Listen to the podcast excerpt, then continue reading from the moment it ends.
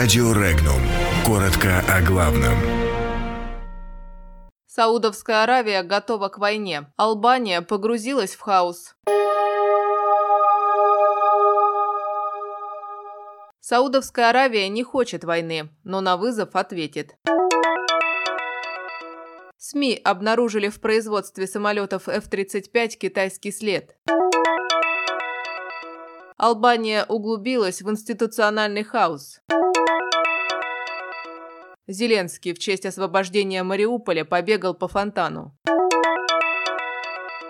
Стоянка древнего человека под Владимиром погребена под свалкой.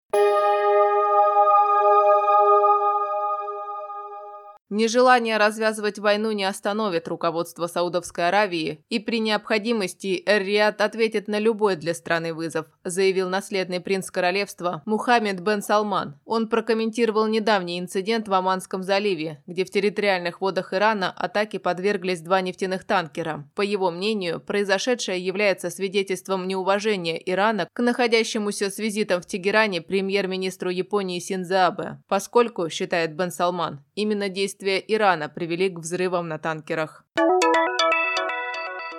Британская компания, производящая печатные платы для электроники, которые используются в американских истребителях пятого поколения F-35, принадлежит китайской компании еще с 2013 года, утверждает телеканал Sky News. Американская компания поспешила заверить, что компания Великобритании не имеет доступа к какой-либо секретной информации по самолетам, а также не имеет возможности внедрить в свою продукцию компоненты, позволяющие вести шпионаж. Британское министерство обороны также подчеркнула, что печатные платы не несут никаких рисков безопасности для производства самолетов.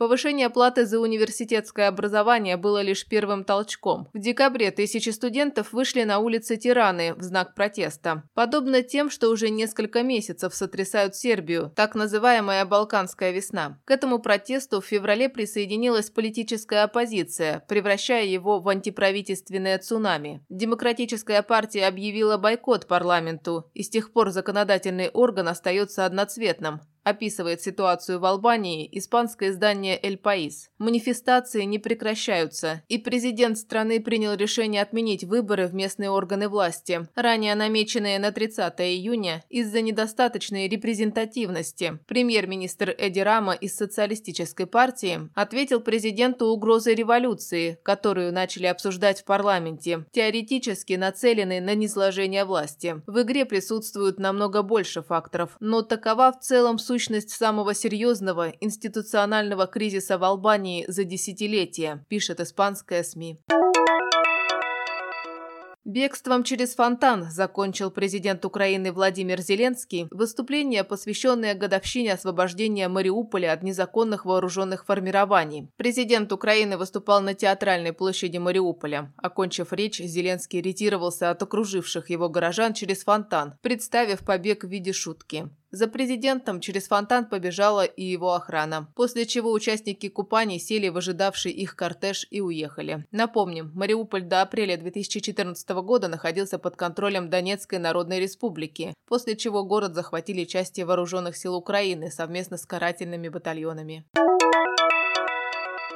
Самый знаменитый памятник археологии Владимирской области, стоянка древнего человека Сунгирь, находящаяся под охраной ЮНЕСКО, оказалась погребена под несанкционированной свалкой. В Государственной инспекции по охране объектов культурного наследия области сообщили, что стоянка Сунгирь является памятником федерального значения. Проверяют же состояние памятника нечасто, раз в пять лет. Последний раз мониторинг проводился в октябре 2018 года, и тогда специалисты мусора не нашли. В рамках своих полномочий Государственная инспекция подготовила письма в адрес администрации города Владимира и инспекции технического надзора. В мэрии сообщили, что о свалках знают, убрать мусор обещают до конца июня.